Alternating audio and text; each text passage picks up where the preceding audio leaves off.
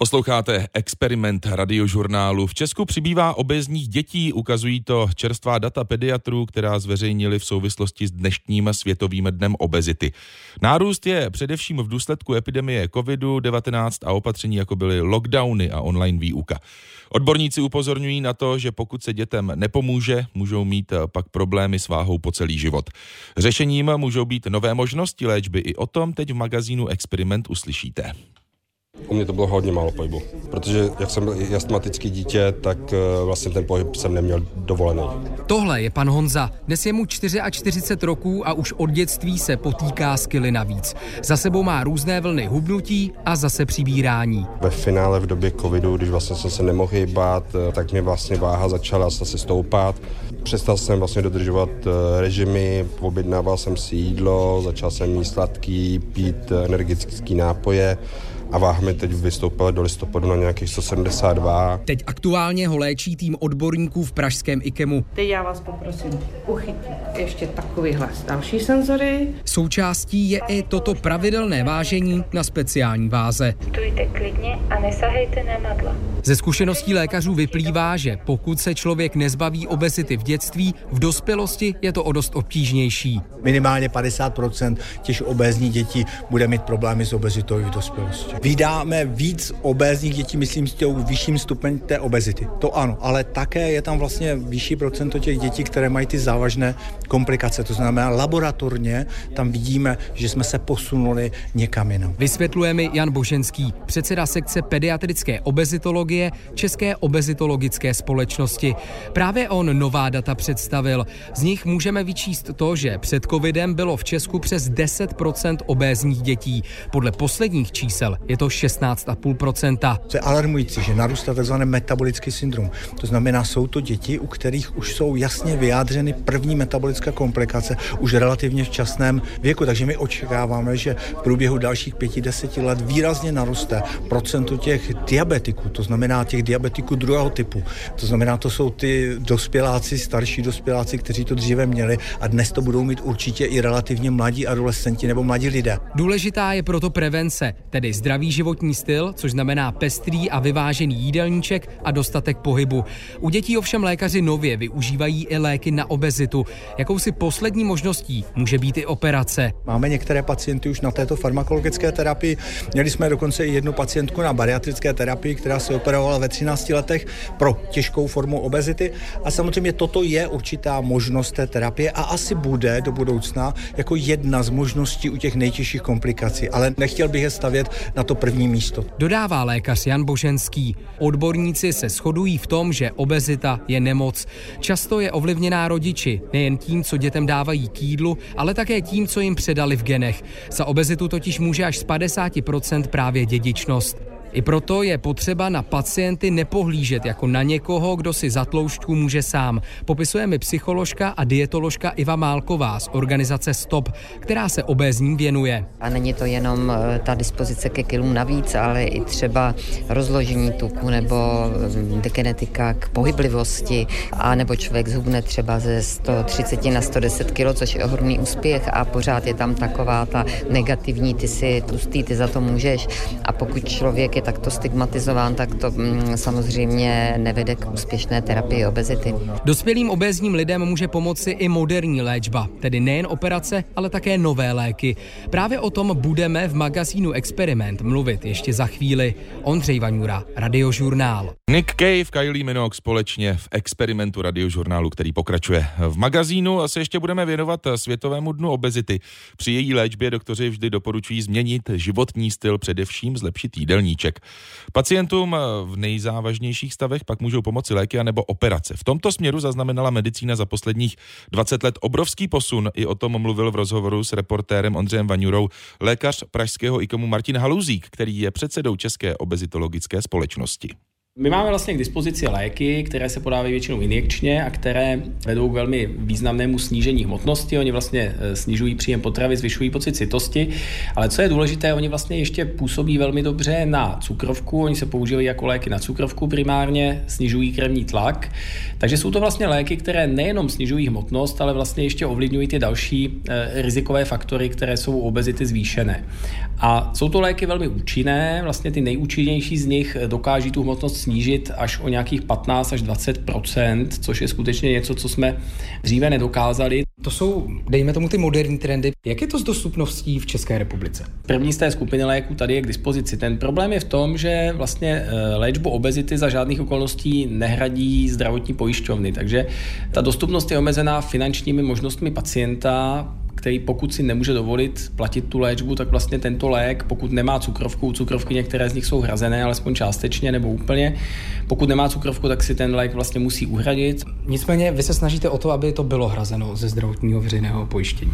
Ano, to je velká, řekl bych, snaha České obezitologické společnosti dosáhnout hrazení u vybraných podskupin pacientů. Je zjevné, že to nemohou všichni dostávat, že by to bylo omezeno na pacienty, řekněme, s těmi největšími riziky a samozřejmě na ty, kteří eh, se snaží sami těmi režimovými opatřeními tu obezitu ovlivnit, ale myslím, že i z dlouhodobého hlediska by bylo nákladově efektivní léčit obezitu a předejít tomu vzniku jejich komplikací, než pak léčit ty komplikace. Mluvili jsme tedy o lécích, co se týče těch operací. Tam jsou také nějaké posuny? Já bych řekl, že ten posun je v tom, že ty operace se dneska vlastně už nedoporučují pouze ke snížení hmotnosti, ale vlastně i jako léčba cukrovky, protože oni jsou vlastně nejúčinnější léčbou cukrovky a ta hodnota body mass indexu k těm operacím, která dříve byla 35 a přítomnost komplikace se posunula směrem dolů při nejmenším těch mezinárodních doporučeních, protože víme, že i relativně štíhlejšímu pacientovi s obezitou prvního stupně s cukrovkou tato operace může vést až k vymizení cukrovky nebo k výraznému zlepšení její kompenzace. Takže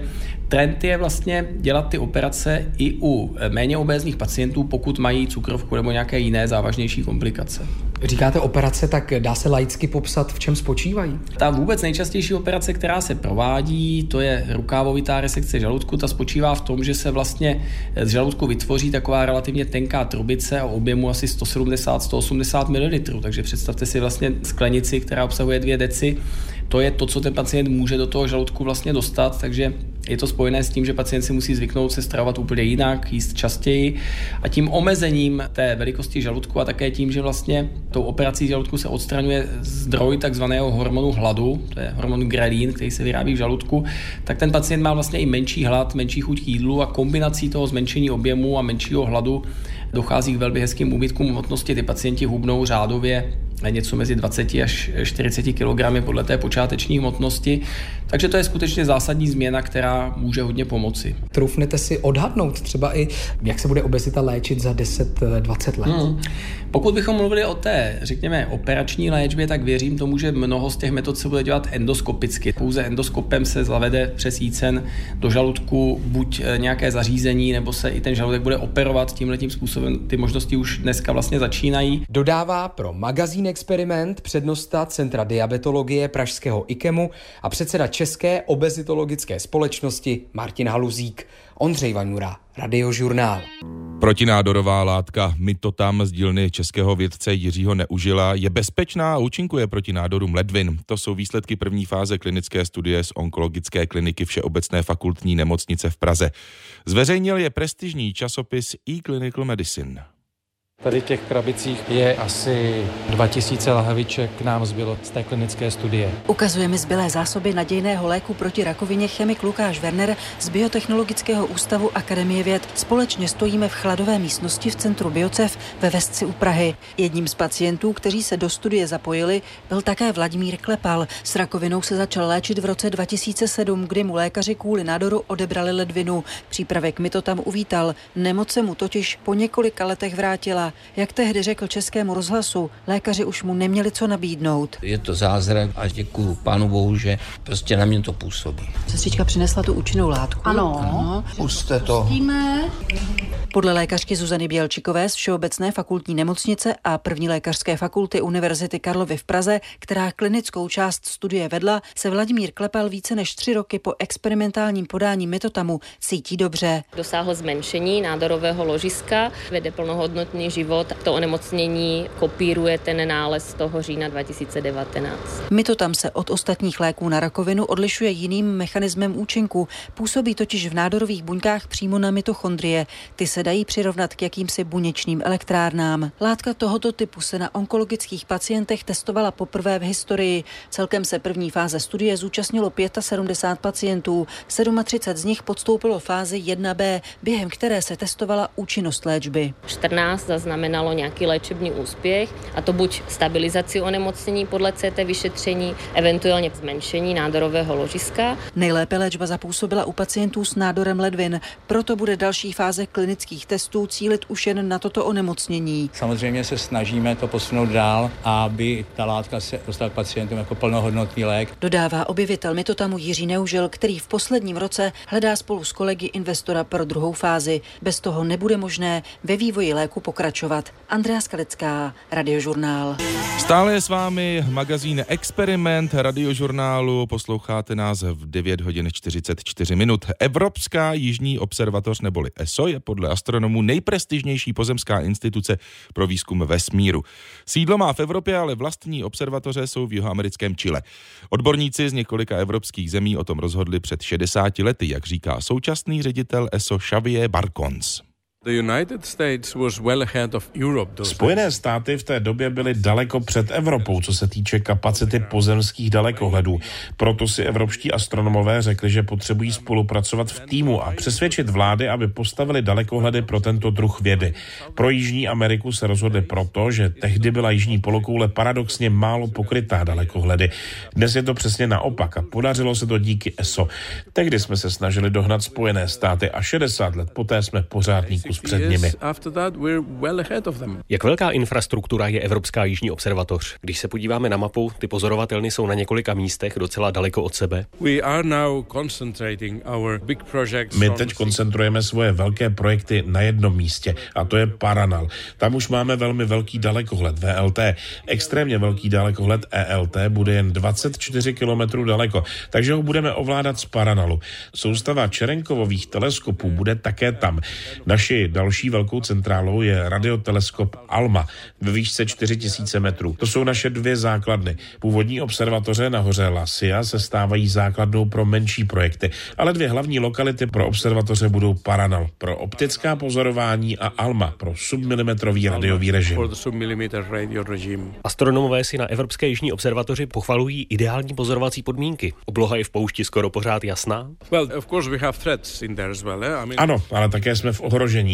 Jsou to třeba velké konstelace družic nebo světelné znečištění, obzvláště osvětlení povrchových dolů. Světelné znečištění je hrozba po celém světě, včetně severního Chile. Ovšem místa, kde máme observatoře, jsou stále ta nejlepší. Snažíte se těmto hrozbám čelit? Děláme, co můžeme na několika frontách, i politicky. Mluvíme s vládou v Chile, s místními činiteli. Máme obavy z transformace, kterou svět prochází směrem k digitálnímu světu. V Chile jsou místa, kde se těží potřebné suroviny pro elektroniku. Těžba se nebude omezovat, ale naopak poroste. Ale nemusíme svítit po celé obloze, když chceme nasvítit důl. To chceme společně probrat se všemi činiteli. Má ESO nějaký rozhodující hlas, co se týče například regulace satelitů?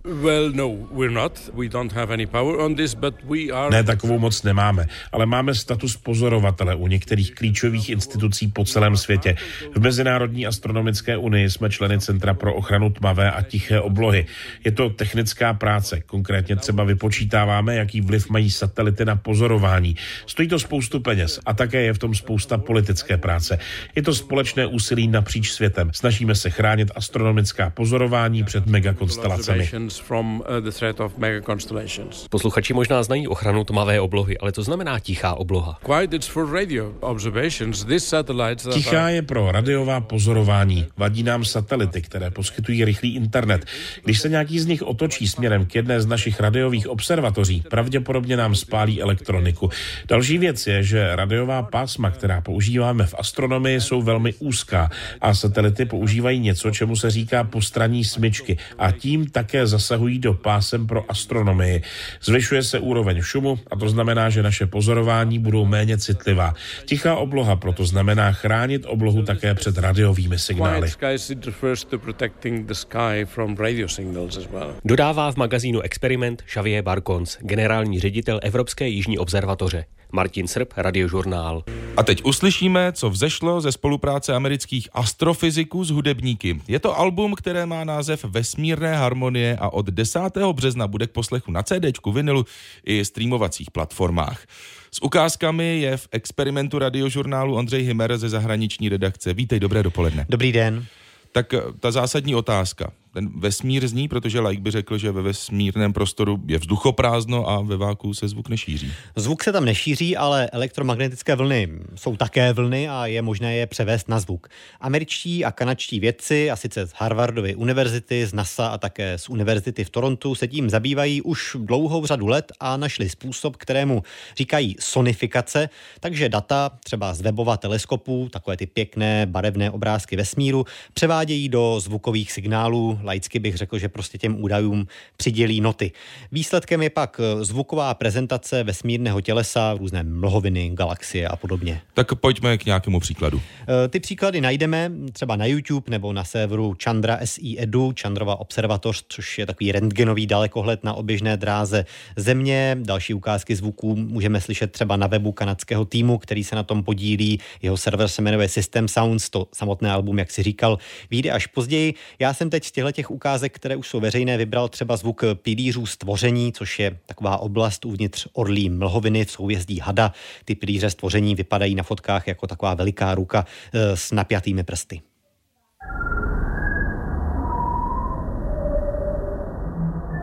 Tohle je jeden tedy starší příklad, ale máme tu i ukázky z té nové desky vesmírné harmonie, které už jsou propracovanější. E, to, co uslyšíme, je pohled do středu mléčné dráhy, do souvězdí Střelce, kde je střed naší galaxie a je tam také jádro, zřejmě nějaká veliká černá díra. Dělí nás od téhle, tohle místo 26 tisíc světelných let a zní to v podání vědců takhle.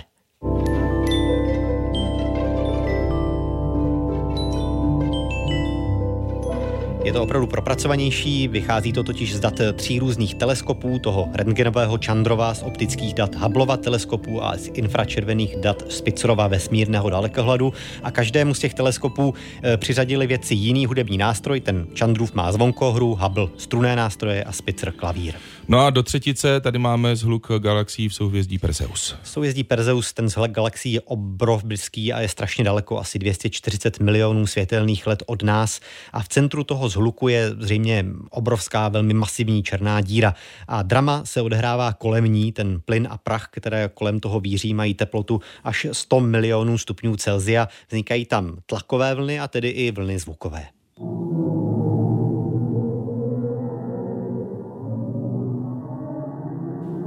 originále ty zachytávané vlny mají frekvenci asi 57 oktáv, pro lidské ucho by byly neslyšitelné, ale vědci si s tím poradili, jak slyšíme. No a kolik takových hitů, řekněme, bude na tom albu Vesmírná harmonie? Celkem 16 a žebříčky hitparád asi nedobudou, jak je slyšet i z tvého pochybnosti v tém hlase a prostě harmonicky to příliš nezní, ale má to rozhodně svoje kouzlo. Dobře, ale má to i nějaký praktický přínos? Eh, americká vědkyně Kim Arkendová se Smithsonovy astrofyzikální observatoře v Cambridge, Massachusetts eh, se domnívá, že ano, tady tím se zabývá už 20 let, takže evidentně do toho investovala hodně svého času a tvrdí, že takové sonifikace pomohou lidem třeba, kteří mají problémy se zrakem, slepým, slabozrakým, aby si představili to, co vidět nemohou. Každopádně to celé podle ní určitě podnítí také zájem o astronomii a známe to, když člověk má něco rád, tak tu radost prostě šíří a přesně tohle dělají ti věci a muzikanti, kteří dali dohromady tohle nové album Vesmírné harmonie. Na závěru experimentu eh, Ondřej Himmer. Díky a naslyšenou. Naschledanou.